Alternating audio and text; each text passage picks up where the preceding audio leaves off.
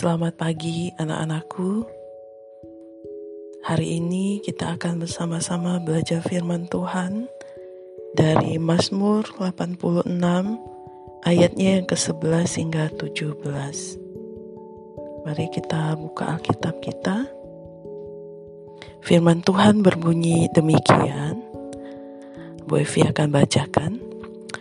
Ajarkanlah kehendakmu kepadaku ya Tuhan supaya aku mengikutinya dengan setia. Jadikanlah aku takwa dengan sebulat hati.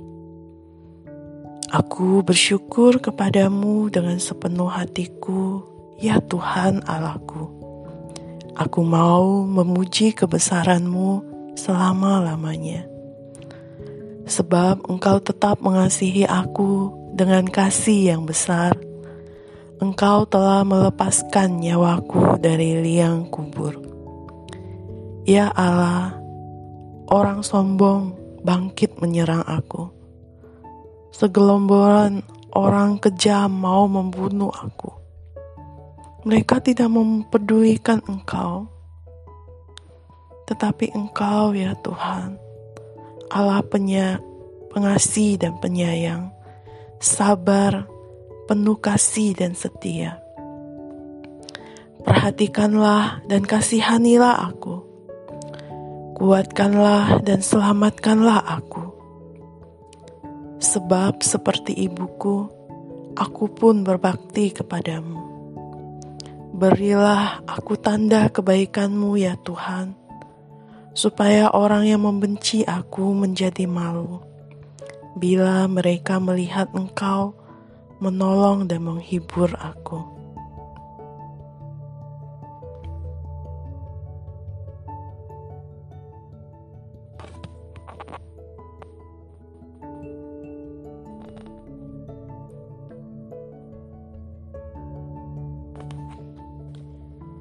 Ayat yang menjadi nas renungan kita adalah ayatnya yang ke-11 Tunjukkanlah kepadaku jalanmu ya Tuhan, supaya aku hidup menurut kebenaranmu.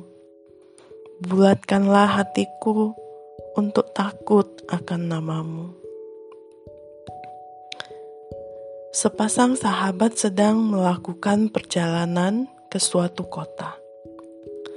Rasa penasaran yang besar membuat mereka memutuskan untuk melewati rute yang baru hingga akhirnya mereka tersesat di tengah perjalanan. Hal yang mereka lakukan pertama kali adalah memakai peta elektronik melalui pelangkat seluler mereka. Itu artinya mereka membutuhkan sinyal untuk mengaktifkan GPS, Global Positioning System. Tetapi karena berada di daerah perkampungan, mereka tidak mendapat sinyal untuk mengakses internet. Akhirnya, mereka memberanikan diri untuk bertanya ke beberapa orang di sekitar situ. Ternyata, bertanya kepada warga merupakan cara yang efektif sebagai alternatif GPS. Gunakan penduduk sekitar penduduk sekitar akan lebih paham daerah tersebut, sehingga bertanya pada mereka akan lebih memudahkan. Anak-anakku, Mazmur 86 merupakan ratapan Daud di tengah segala kesesakannya. Di tengah kesesakan itu, Daud tetap mengandalkan Allah sebagai petunjuk jalannya. Daud memohon pada Allah agar ditunjukkan jalan yang sesuai dengan kehendak Allah. Tujuan permohonan Daud adalah agar hidupnya tetap berada di jalan kebenaran, meskipun berada dalam situasi yang terdesak. Sikap Daud itu didasari pada penghayatan bahwa Allah adalah Allah yang jauh lebih mengenal situasi yang sedang dihadapi anaknya maupun kemampuan anaknya dalam menghadapi situasi terdesak. Nah, anak-anakku merasa bimbang dan takut dalam situasi terdesak merupakan hal yang manusiawi.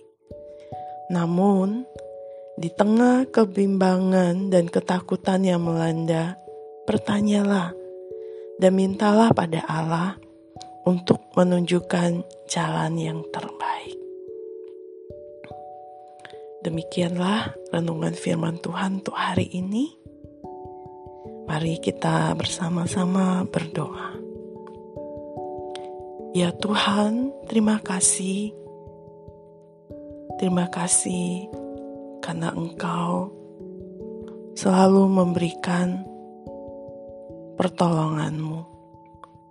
Tuhan, tolonglah anak-anakmu dapat merasakan dan melihat jalan dari Tuhan di tengah pergumulan yang dihadapi. Tuhan berkati kegiatan proses belajar yang akan dihadapi di sepanjang hari ini. Jauhkanlah dari segala hal yang tidak mempermuliakan Tuhan. Demi Kristus Yesus, Tuhan dan Juru Selamat kami yang hidup, kami sudah berdoa. Amin. Selamat beraktivitas. Tuhan Yesus memberkati.